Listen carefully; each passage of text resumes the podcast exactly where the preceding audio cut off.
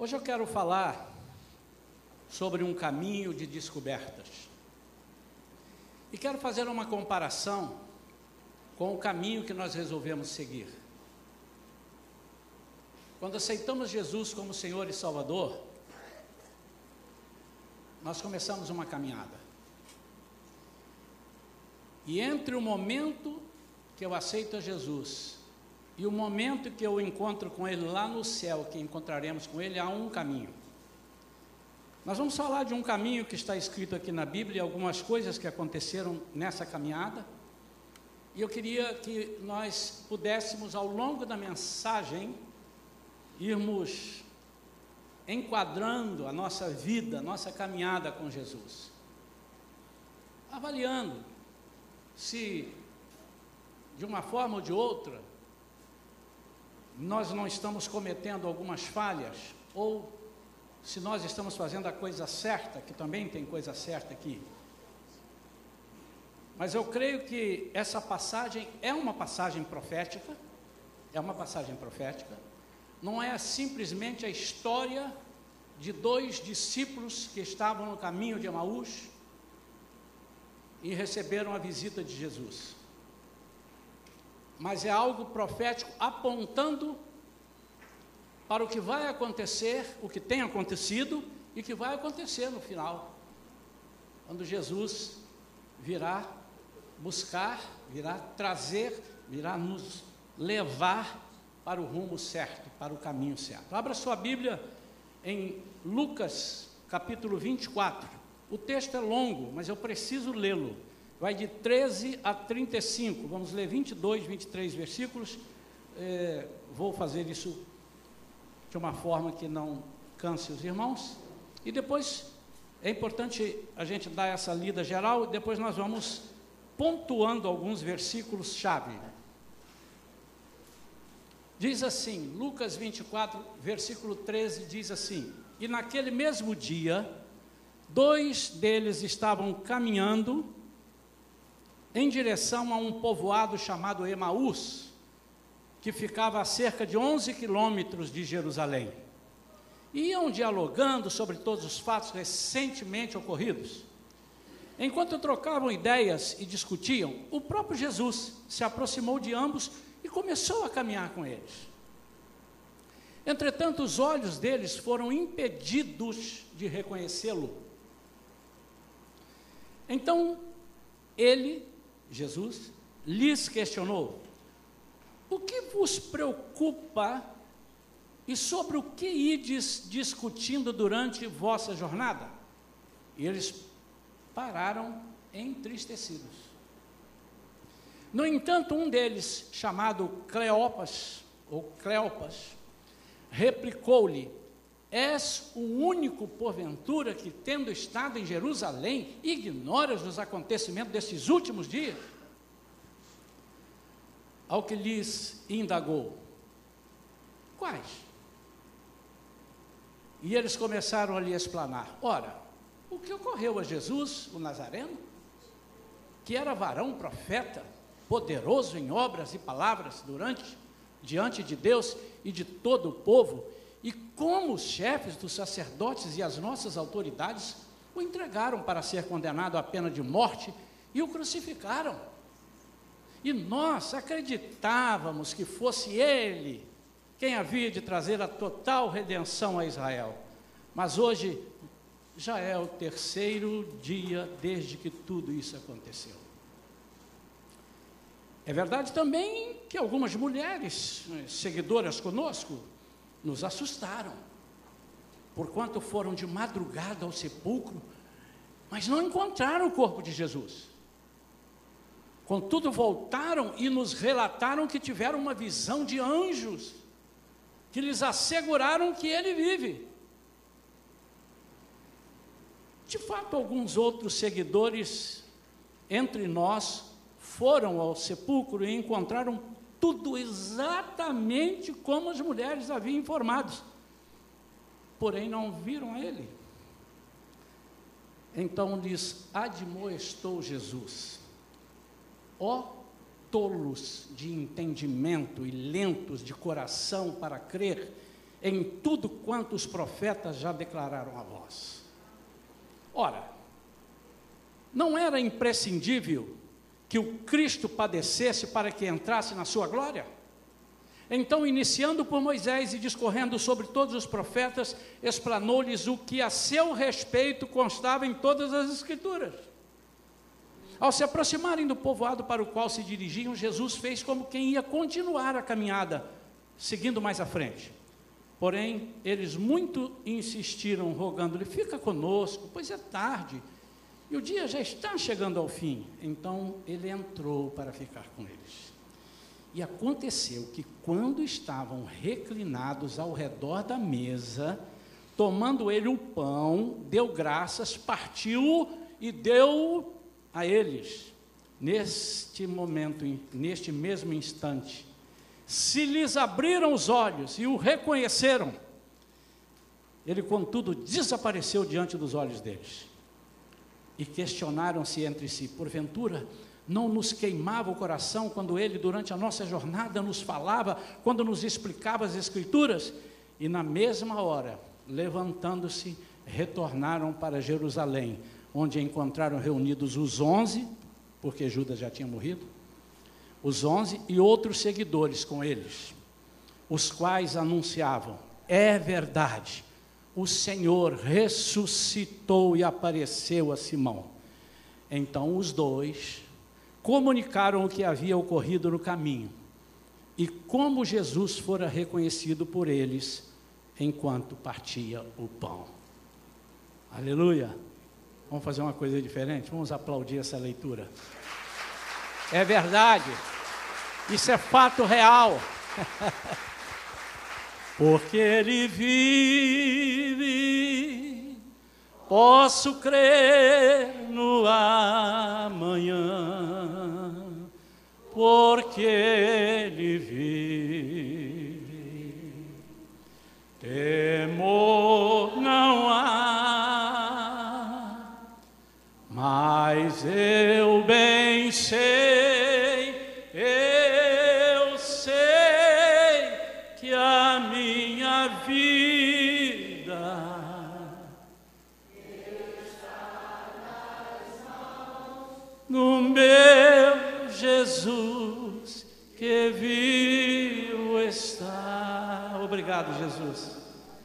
Obrigado por essa verdade. Obrigado por essa palavra, Senhor. Obrigado porque apesar de nós, o Senhor se manifesta. Obrigado, Senhor, porque o teu Espírito Santo está entre nós e em nós. Fala conosco, Senhor, profundamente nesta manhã em nome de Jesus. Amém. Hoje é um domingo é, não superior a nenhum outro. Nós aprendemos aqui na igreja que domingo, é, no original, nome dado pelo próprio Jesus a João, lá em Apocalipse, é Kiriak Remera, é o dia do Senhor. Não é o dia do Senhor, o dia da vinda do Senhor, é o dia feito para Ele, é um dia inerente a Ele, é o dia dele. Então, todos os domingos são importantíssimos. Agora, o domingo que nós celebramos a ceia é um domingo importante para nós meditarmos em coisas que talvez nós não meditamos nem no dia da ceia, quanto mais nos anteriores ou nos posteriores. E essa mensagem tem a ver com a celebração da ceia, e nós vamos tentar fazer um link. Está na moda falar em link, né? Eu quero compartilhar com os irmãos alguns ensinamentos que Deus nos dá nesse texto, e como disse antes, nós precisamos aplicá-lo na nossa caminhada, na nossa vida. Estamos numa caminhada. É certo que todos sabem disso. Nós estamos aqui, não somos daqui. A Bíblia nos chama de peregrinos. Este mundo não é o mundo que nós habitaremos. Estaremos com Jesus vivendo um novo e espetacular tempo. Não sabemos quando. Podemos dizer que está próximo, mas eu não sei o que é esse próximo. Se é um ano, dois anos, dez anos, cinco anos, vinte, trinta. Mas está mais próximo, muito mais do que já esteve, é lógico. E esta ocorrência aqui, isso que aconteceu aqui, acontece exatamente num período que estava tendo uma festa em Jerusalém, era a época da Páscoa, e foi quando Jesus foi crucificado e ressuscitou. Nós não celebramos, nós cristãos não celebramos a Páscoa. Não estou dizendo que é pecado, nós estamos adiantados. Estamos adiantados. A Páscoa apontava para esse momento onde Jesus morreria, ele era o Cordeiro de Deus que tira o pecado do mundo. Ele celebra a última Páscoa e implanta a ceia do Senhor, a Santa Ceia, é a primeira ceia com ele. E ele implanta antes de morrer mas se referindo à morte e ressurreição. Mas por que, que ele implanta antes dele morrer? Que ele não podia implantar ele na cruz morto. E segundo, que Jesus e a Bíblia nos mostra sempre palavras proféticas, palavras que vão acontecer. E na noite em que ele foi traído, na noite em que ele estava ali se preparando para morrer, ele morre antes da forma espiritual para que todos entendessem quem é o Jesus do qual ele dizia. Quem era o pai do qual ele falava. E esses discípulos que andaram com ele estavam lá na festa. Estavam muito tristes. A narrativa diz, não vamos ler de novo, não precisa, mas eles estavam muito tristes e decepcionados. Estavam desapontados. Porque eles tinham certeza, apesar de tudo que ouviram, eles tinham certeza que Jesus não morreria. Eles tinham certeza que os romanos deixariam de oprimi-los. Eles falam aqui que eles imaginavam que esse fosse o homem que viesse resgatá-los de quê? Da opressão política. Talvez de pagar tantos impostos, talvez de oprimi-los. Mas o plano de Jesus era muito superior, estava acontecendo nas barbas deles. E eles não estavam enxergando. E por que que essas coisas acontecem conosco, mesmo sendo nós discípulos de Jesus, mesmo sendo nós testemunhas do poder dele, vivo, vendo curas, vendo libertações? Porque nós não entendemos o propósito das curas e das libertações. Nós, muitas vezes, eu não estou dizendo todos, estou dizendo aqueles que não entendem, fazendo uma comparação a esses dois. Nós muitas vezes estamos preocupados numa libertação, numa cura, porque vai nos beneficiar, ou beneficiar alguém que nós amamos. E quando não acontece, parece que nós não temos um Jesus poderoso, parece que nós não temos um Jesus que sabe todas as coisas. Parece que Jesus falhou. Eles aqui disseram: falhou. Nós achávamos que era isso e não foi. Vou pontuar aqui quatro situações. A primeira delas, eles estavam no caminho, mas eles estavam em direção oposta. Muitas vezes estamos no caminho, irmãos. Estamos no caminho, mas estamos em direção oposta. Eu posso estar no caminho que me leva a São Paulo, vindo de São Paulo e querendo ir para São Paulo. Não vou chegar a São Paulo, a não ser que eu volte. Eles estavam indo para Emaús quando deveriam estar em Jerusalém. Jesus mesmo confirma isso mais adiante, quando eles estavam presentes, quando eles voltam, encontram Jesus lá no, no nesse mesmo capítulo, versículo 49, ele diz: Eis que eu sobre vós envio a promessa do meu Pai, contudo permanecei na cidade, até que sejais revestidos do poder do alto. Jesus tinha acabado de demonstrar um poder sobrenatural, ressuscitar. Depois ele vai aparecer, aparece para esses dois, aparece para os onze.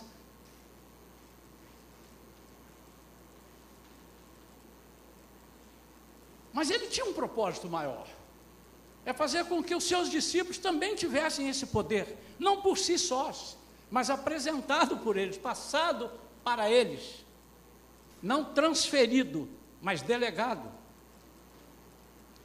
Muitas vezes nós somos como eles, irmãos. Nós estamos tão próximos do lugar, mas acabamos dando meia volta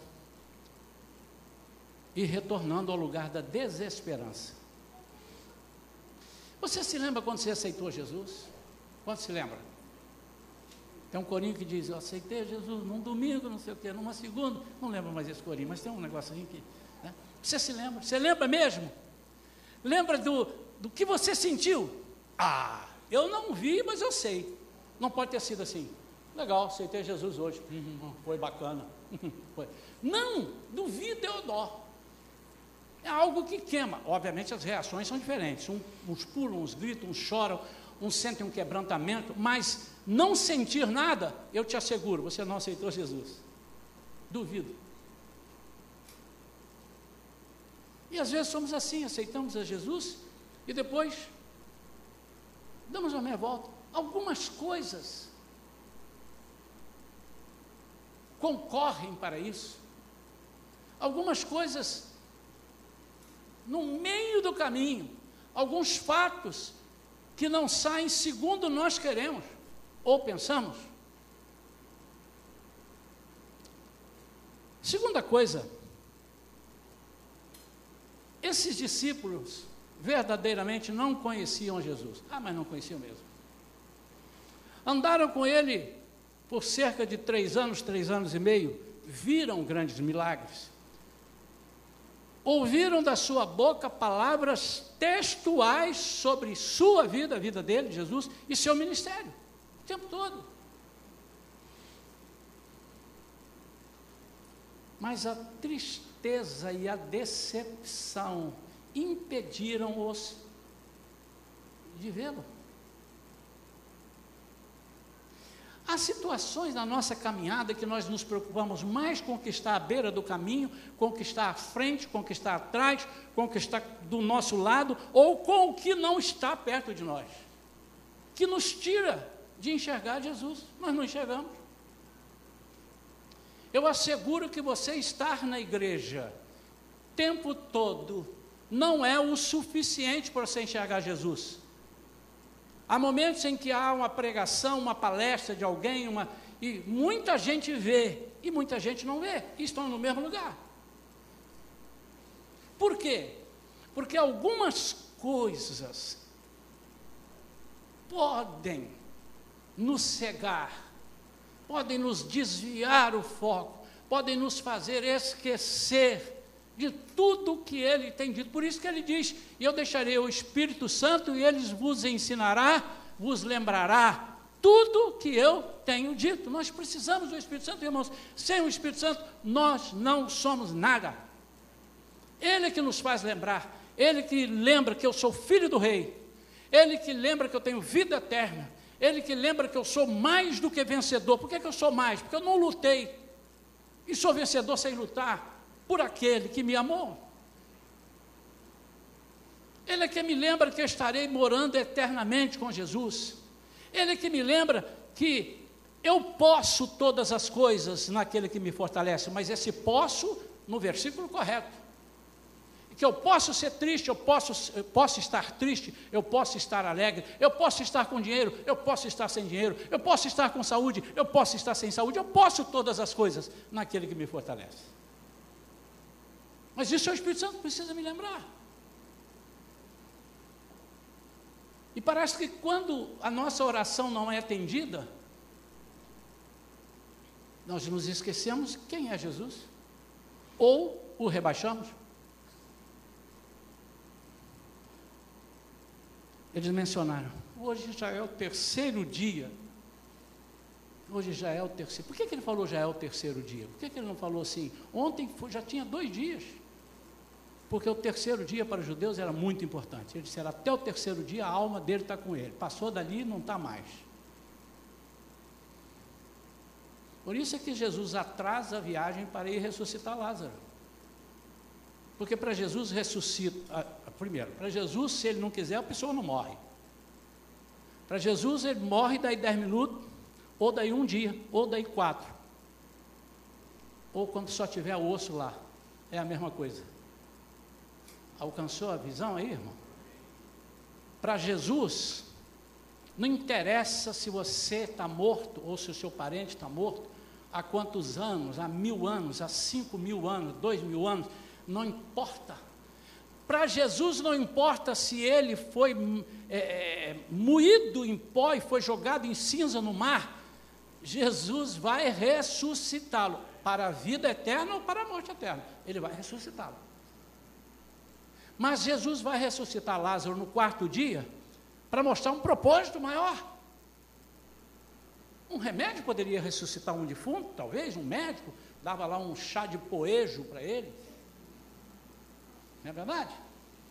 Mas é porque quatro dias, como a irmã de Lázaro disse, já tem quatro dias, fede, cheira mal. Quatro dias, agora então a, a alma dele não estava mais com ele, já tinha vazado. Aí Jesus chega depois de quatro dias, a mesma coisa aqui, já é o terceiro dia. O que, é que ele está dizendo aqui? Não há mais esperança, tudo está perdido. Eu não sei se na sua vida você já disse, tudo está perdido, ou quase tudo.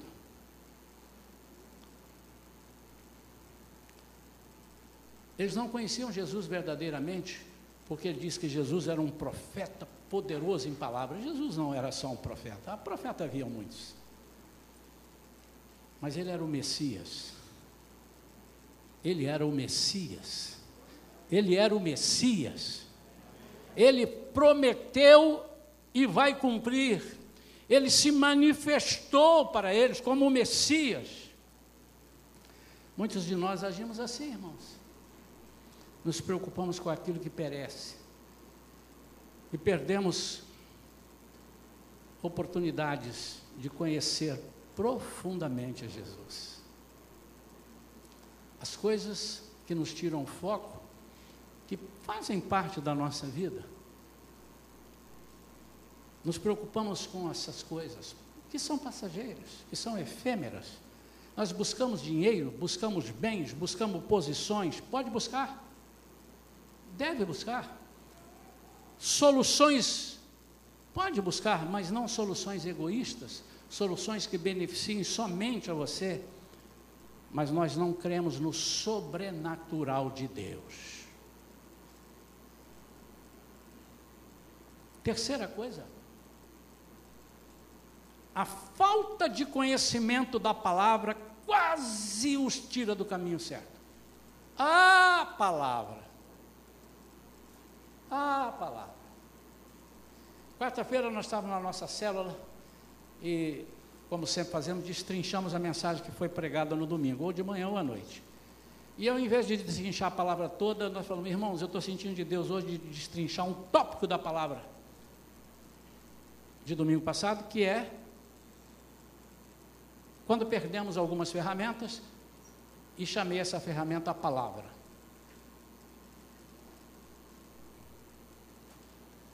E eu disse como é importante a palavra. É a palavra que nos faz ter prazer em orar. É a palavra que me faz conhecer esse Jesus, ficar apaixonadíssimo por ele. Você conhece alguma pessoa que se correspondeu por carta durante um tempo, aí depois veio, se conheceu e casaram-se? Hoje não tem muito, até tem, hoje tem o negócio da internet aí, né? WhatsApp. Mas de tanto se escrever, a pessoa se apaixona. Tem pessoas que são campeãs em ludibriar os outros com palavras bonitas. Meu lindo. Você é a pessoa, às vezes a pessoa que está lendo é uma pessoa tão feia, parece um trubufu, né? Mas ela está lendo lá, você é a coisa mais linda do mundo. Aí ela olha no espelho, o espelho mente para ela.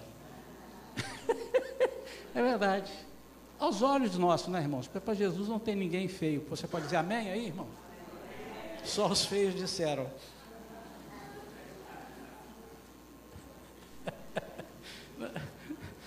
Irmãos, esse pastor é assim mesmo. Por isso que Jesus me ama. De tanto eu ler a palavra, eu me apaixono por esse Deus, por esse Jesus maravilhoso. E eu quero conhecê-lo, por isso eu busco o Espírito Santo. E ele habita em mim. Você já conversou com o Espírito Santo hoje? Bom dia, Espírito Santo. Como é que vai? Tudo bem? Estou indo para a igreja. Você fez aquilo que eu falei domingo passado? Vem queimado de casa. Mate leão e vinha queimado de casa. Tinha uma propaganda, né? Então, você vem queimado de casa, você se, se concentrou. Hoje, quando eu acordei, acordei até mais cedo do que eu queria, porque meu vizinho resolveu, ele fala com o cachorro. Então ele conversa com o cachorro, ele grita, canta para o cachorro. Eu, uma hora eu vou lá para ver como é que o cachorro assiste esse canto. Porque o cara canta mal. Mas eu acordei mais cedo e eu falei, já que eu acordei mais cedo, não vou dormir mais 40 minutos para depois despertar de novo. Aí eu comecei a falar, Senhor, estamos retornando hoje à nossa consagração. Ô oh, Senhor, permita que tudo saia bem nós tenhamos a tua presença lá. Que seja maravilhoso para o nosso coração. Eu comecei a orar, e comecei a me concentrar. Falei, Senhor, não, não permita que eu me aborreça com nada. Não, não permita que os irmãos não se aborreçam. Não permita que nada estrague esse banquete que nós vamos ter hoje. Mas, Senhor, hoje nós vamos ter batismo. Hoje nós vamos ter a ceia do Senhor, a santa ceia do Senhor, santa separada, né? E comecei a falar com Deus. E quanto mais você lê a Bíblia, mais você conhece a Jesus. E quanto mais você conhece a Jesus, mais você quer trabalhar para Ele, mais você quer falar com Ele.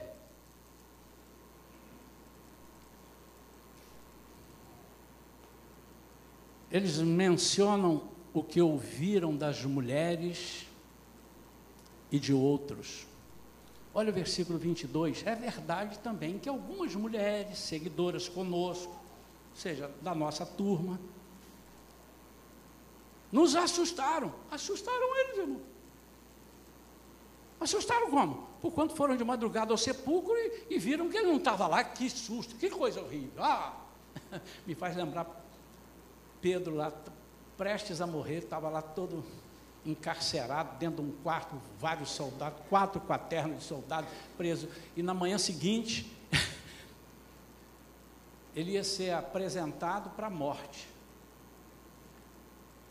Herodes ia matá-lo. Mas tinha um fato. Qual era o fato? A igreja orava por ele. Um dia desse eu comecei a interpretar essa oração. Entrei na reunião de oração, lá estavam lá orando. Aí eu entrei lá, chover. Ele disse: Senhor, livra o nosso pastor Pedro. Ô oh, Senhor, não deixa acontecer com ele o que aconteceu com Tiago. Ô oh, Senhor, não, não deixa ele morrer, não, Senhor. Nós precisamos do nosso Pedrão aqui. Faz falta, Senhor. Honra a nossa igreja, Senhor. Ô oh, Pai, nós cremos no Teu poder, Pai. Quem está atrapalhando essa oração? Aí, como eu estava vendo ali, tinha uma empregadinha chamada Rod. Abre o portão lá, deixa eles orarem, que eles estão fervorosos. Aí a Rod foi lá, quando abriu o portão, tum, fechou a porta e voltou. O que, que houve? É o Pedro. Que Pedro? É Pedro. Pedro está preso. Não é ele, eu vi que é ele, a túnica dele, assim, o cabelo dele igual assim, o bigode. É ele, é ele. É o anjo dele, minha filha. Ó, oh, anjo eu nunca vi, não, mas Pedro eu já vi, é ele. Ô, oh, Euterpina, vai lá olhar a irmã Euterpina. A irmã Euterpina vai lá. Sempre as mulheres, vocês repararam, né? Que é elas é que estavam orando. Então abriu a porta ali, quando olhou, oh, oh, meu Deus, é Pedro. Se assustaram, mas eles estavam pedindo o quê? Solta Pedro, Senhor, liberta Pedro. Aí libertou Pedro, eles tomaram um susto. Nós não somos assim, irmão. Ele ficou assustado, mas não encontraram o corpo. Contudo, voltaram e nos relataram que tiveram uma visão de anjos, que lhes asseguraram que ele vive. E de fato, quer dizer, não, não precisou, não, não bastou o anjo. De fato, alguns outros seguidores entre nós foram ao sepulcro e encontraram tudo exatamente como as mulheres haviam informado, porém não viram a ele. Eles tinham que ver. Eles queriam ver. Não estava lá, estava errado. Eles estavam na visão carnal. Eles não tinham discernimento. Irmãos, nós podemos seguir a Jesus sem discernimento. Não devemos, mas podemos.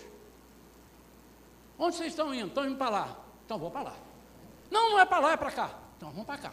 Isso é, às vezes você está indo para o caminho errado, está sendo levado pela massa. Mas se você conhecer a palavra, você não é levado por massa nenhuma. Pode ir a massa toda para lá que você vai para cá. Porque a palavra é a palavra, a palavra da verdade. Sem ela, você fica sem eira e nem beira.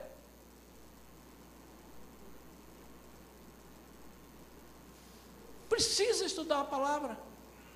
Precisa conhecer a palavra. Eles não tinham discernimento mesmo vendo milagres por três anos, mas o melhor da história estava ali na cara deles, irmãos. Ele disse: Eu vou ressuscitar, e o homem ressuscitado andando com eles, e eles lamentando, porque não sei o que, que morreu, levaram o corpo, não sei onde está. Eles viram uma coisa que qualquer um de nós queria ver. Eu queria, não sei você, mas eu queria. Jesus ressuscitado, uau!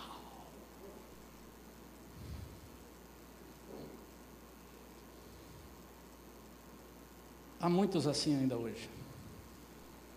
Vêm grandes milagres, mas continuam sem entender. Por quê? Porque eles não entendem a razão dos milagres.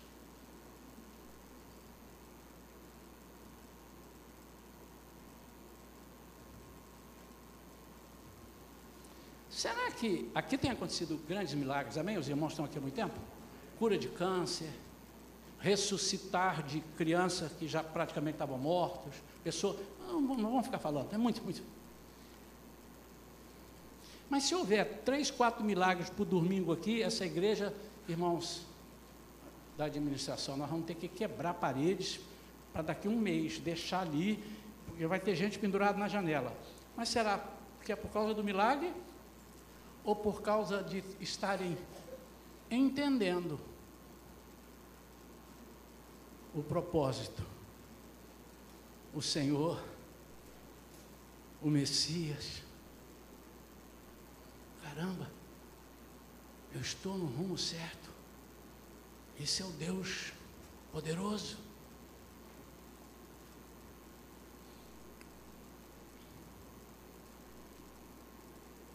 Eles estavam enaltecendo a morte em vez de falar da ressurreição. Eu me lembro, alguns irmãos aqui mais antigos, como é que era no dia, o domingo da ressurreição, ou, ou não, na sexta da paixão. Lá em Guaçuí, conhecem Guaçuí, irmãos? Não faz mais falta, porque eu já saí de lá, a pessoa mais, mais bonita, aleluia e mais humilde, né? Guaçuí é uma cidadezinha pequena lá no Espírito Santo, onde eu nasci, eu vivia lá, e, e era prático. Na sexta-feira da paixão. Você passava nas ruas assim, lá não tinha prédios, né? Aliás, eu soube dessa, dessa manhã, é, ontem, que Guaçuí agora tem um prédio de elevadores. Primeiro prédio, doutor Perillo. A sua cidade na atividade já tem, né? A minha é o primeiro. Tem fila lá de gente para andar de elevador e subir. É verdade. Mas era só casas, só casas. E as janelas abertas. E aí aquelas novelas da morte de Jesus, mataram o meu Jesus, não, onde ele está? Bate. E aí, nós crentes, eu também, e a nossa igreja também. Aí, na hora da ceia, oh, que tristeza tremenda.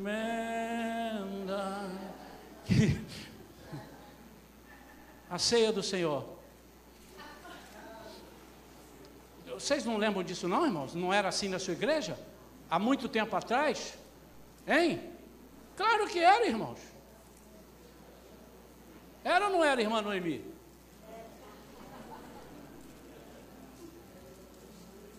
E alguns vinham com lenço. Sim, na minha igreja que eu estou dizendo. vinham com lenço. Se cantar cantasse Rude Cruz, então, eles não entendiam o propósito do Rude Cruz. o de cruz se erigiu pelo dia. Olha o que, que ele está falando. Surgiu como emblema de vergonha e dor. Mas eu amo essa cruz, porque nela Jesus deu a vida por mim, pecador. É isso que está falando. Então tinha que assim, ceia do Senhor, uhul! E é isso que eu quero que vocês façam daqui a pouco, com respeito, mas com alegria. Tem que ver como é que é a ceia lá na África. Yes, uhul, yes, yes, yeah, yeah, yeah, yeah. Danço muito, né, irmão? Parece até um africano mesmo.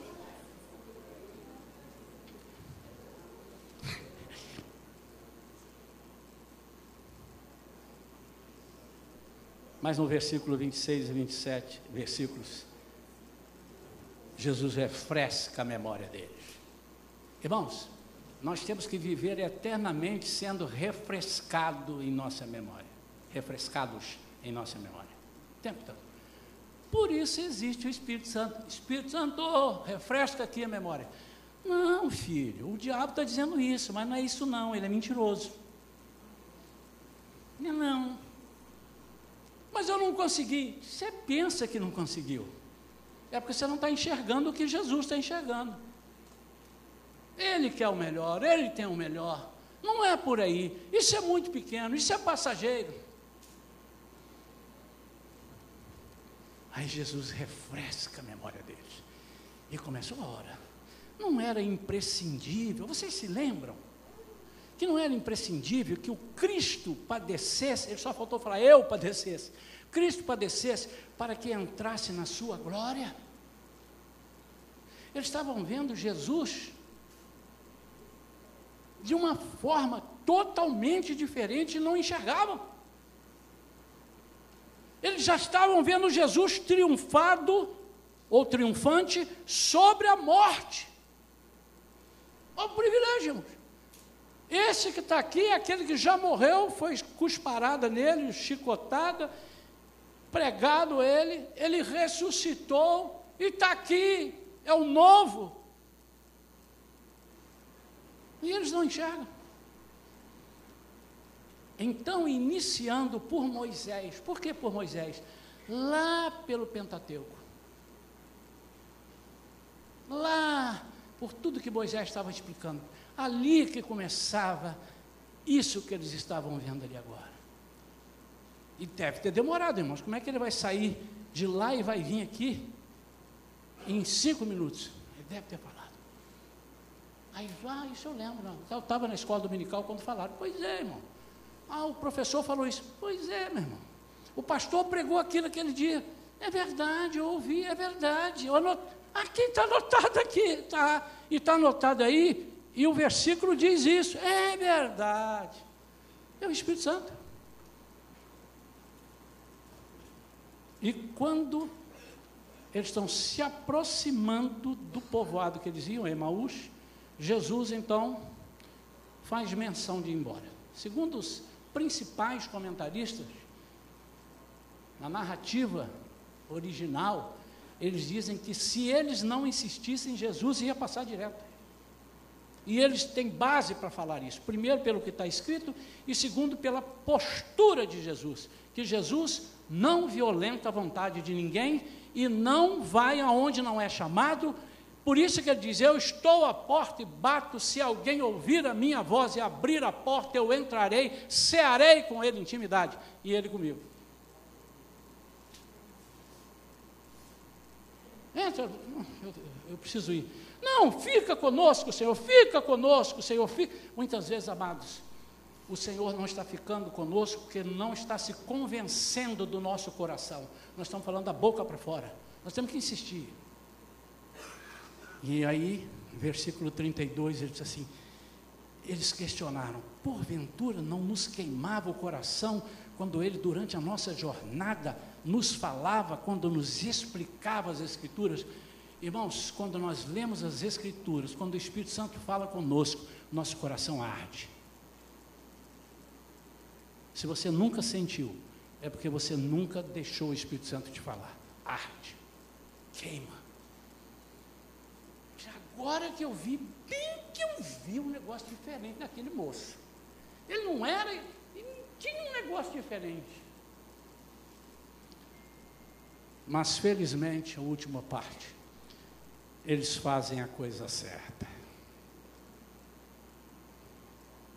Perto do povoado, Jesus faz menção de deixá-los, mas eles o convidaram e insistiram. Fica conosco, pois é tarde, o dia já está chegando ao fim. Então ele entrou para ficar com eles.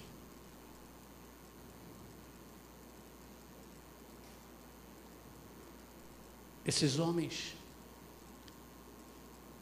assentam com Jesus e ali eles têm a chance de mudar a rota e conhecer a Jesus. Primeiro, porque convidaram a Jesus para entrar na casa deles, ou seja, na sua intimidade. Deixa eu te dizer, meu amado, o fato de você estar aqui não significa que Jesus vai entrar no seu coração. Você precisa convidá-lo. E às vezes, veementemente. Ele precisa ter certeza. Ele precisa ter certeza que você está, embora ele conheça o teu coração, mas ele quer ouvir você falar. Por quê? Porque ele quer que o diabo ouça que você repetidamente faz questão da presença dele. E a única forma que o diabo tem de ouvir você é você falando, não você pensando. Mas a segunda coisa que eles fizeram certo e muito importante, eles deixaram Jesus tomar a posição de anfitrião e celebrar a ceia. Foi naquele momento que eles se lembraram de tudo. E Jesus está dizendo isso. Venham, deixa eu partir o pão para vocês. E quando ele partiu o pão, já está partido, mas eu vou mencionar aqui. Ele abençoou e partiu, e você fecha o olho e fala assim, rebobina e vem aqui. Vem aqui atrás. Vem antes disso aqui um pouquinho na ceia. E vem aqui quando eles partem o pão para esses dois discípulos. Você vai lembrar, ah,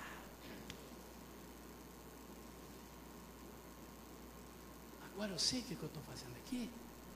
Estou confirmando que eu sou invencível, porque Jesus me deu a vitória, Ele já ressuscitou, Ele levou a morte, Ele venceu as enfermidades, Ele carregou com as nossas dores, pelas suas pisaduras, nós fomos sarados. O profeta falou 700 anos antes e está se confirmando, eu estou vendo com meus olhos. Por isso que ele diz fazer isto em memória de mim.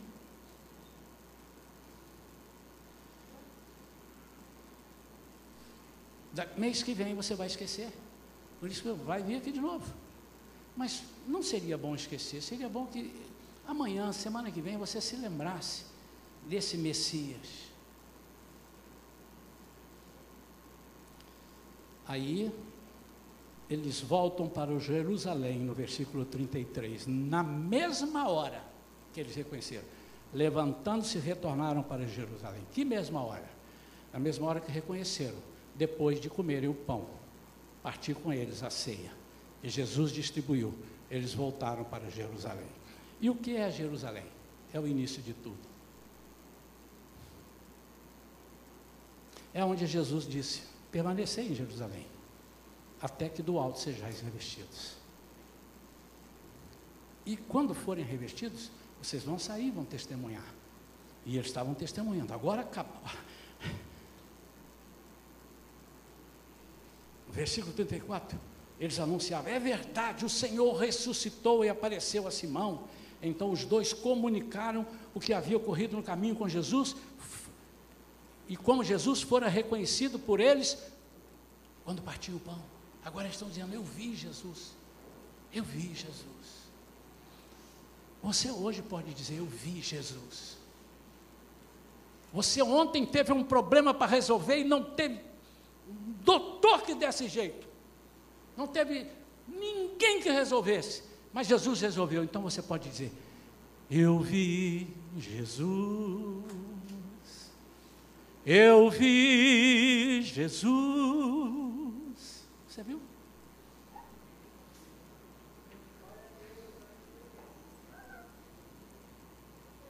Se você não vir Jesus, você é o mais miserável dos homens, diz a palavra de Deus. Se você não crer que ele ressuscitou, o que, que, você está fazendo aqui, irmãos? Eu e você somos os mais miseráveis. O apóstolo Paulo disse isso.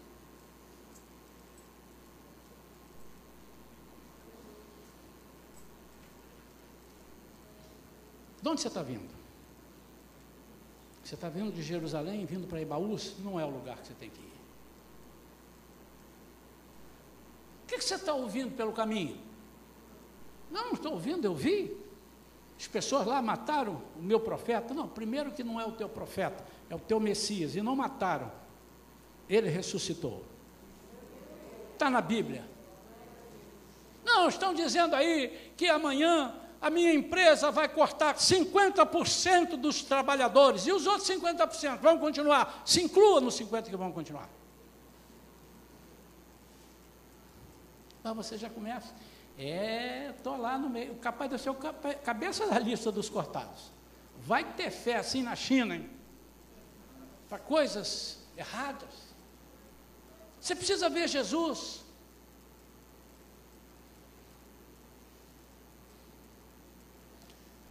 Nós vamos participar da ceia agora. Jesus está convidando.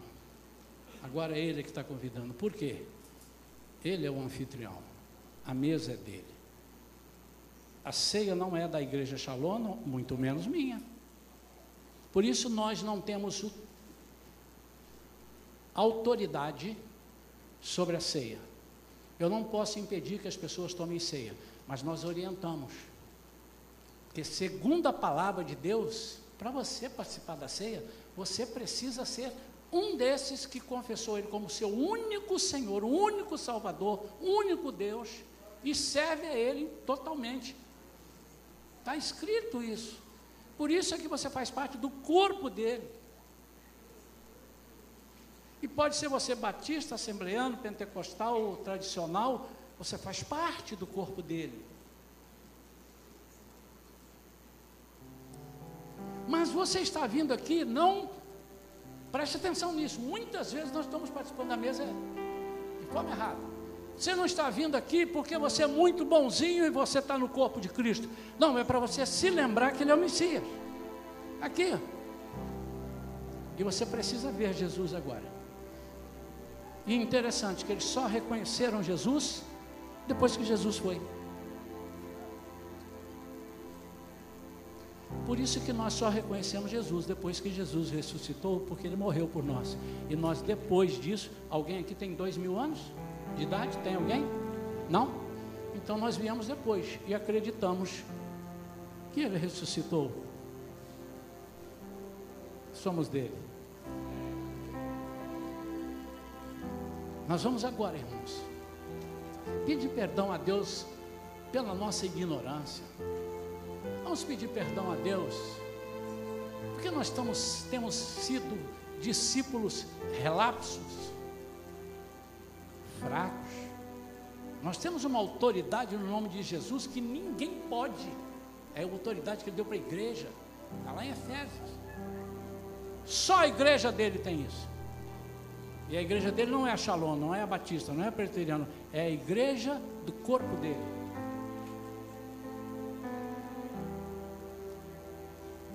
Nós vamos nos ajoelhar só mais uma vez. Já fizemos isso aqui hoje na consagração mas vamos ajoelhar. E você vai ajoelhar e vai orar diferente. Hoje você vai orar assim: Senhor, eu estava no caminho de Emaús, voltando para Emaús. O Senhor me fez agora a voltar para Jerusalém. Eu sei quem eu sou e sei quem é o Senhor. O que eu estava conversando é que o Senhor tinha falhado. Agora eu vou voltar lá e vou conversar para todo mundo para dizer que o Senhor vive. Que eu te vi eu te vi.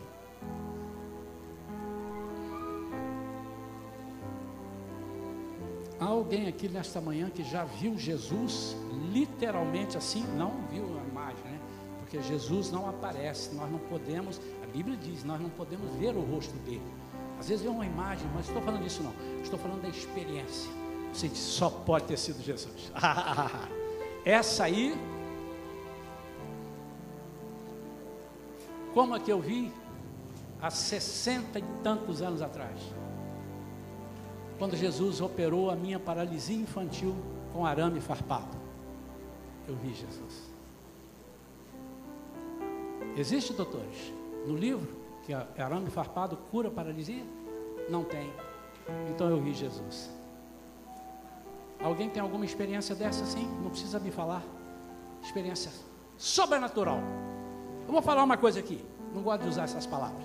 Experiência de maluco, de maluco. Apóstolo Paulo disse que o evangelho é o quê? Loucura para os que não conhecem.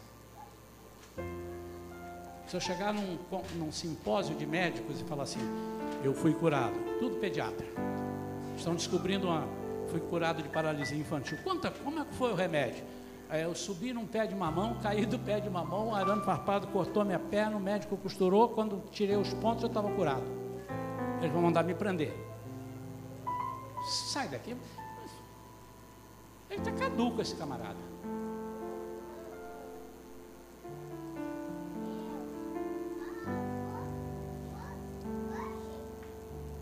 Você viu Jesus?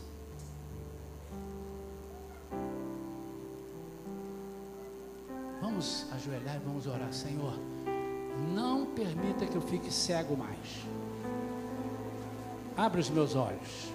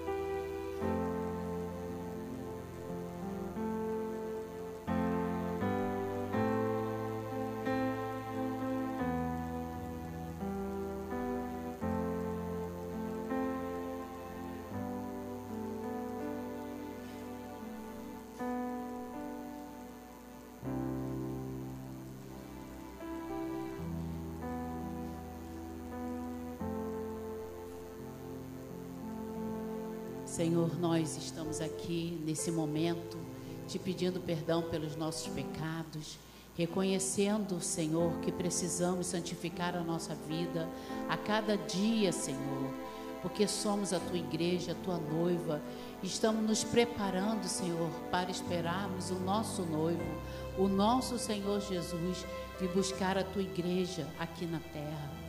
Que nós possamos, Deus, ter essa consciência de que nós precisamos santificar a nossa vida, porque a tua palavra diz que se não santificarmos, nós não veremos o rosto do nosso Deus. Então, Senhor, nós te pedimos nesse momento que o teu Espírito Santo nos fortaleça, que o pecado que nós cometemos ontem não possamos cometer novamente, que os maus pensamentos e os sentimentos contrários à tua palavra saiam, Senhor, da nossa alma, que nós possamos desconstruir tudo aquilo que foi construído errado na nossa mente, que nós possamos a cada dia amar a tua palavra, ler a tua palavra, nos alimentarmos da tua palavra, sermos fortes com ela, porque nós venceremos muitas lutas, muito o nosso ego, nosso eu, nosso egoísmo, nós venceremos através dessa palavra, porque a palavra santifica a nossa vida. E nós estamos aqui rendidos a Ti, sabendo, Senhor, que somos só seres humanos, mas a Tua palavra diz que aquele que confessar com a tua boca que Jesus é o único Senhor da sua vida, aqueles são passam a ser seus filhos. E nós, Senhor, estamos aqui confessando isso da nossa boca, que Jesus Cristo é único e suficiente Salvador da nossa vida. E nós queremos te agradecer por essa comunhão, por essa alegria, pela unidade, Senhor, da tua igreja no mundo inteiro, Senhor. Nós te agradecemos por esse momento. E também, Senhor, nós abençoamos os elementos da mesa, esse pão que representa o teu corpo, que foi moído naquela cruz, e o teu sangue, Senhor, que foi é, colocado ali por pecado de cada um de nós.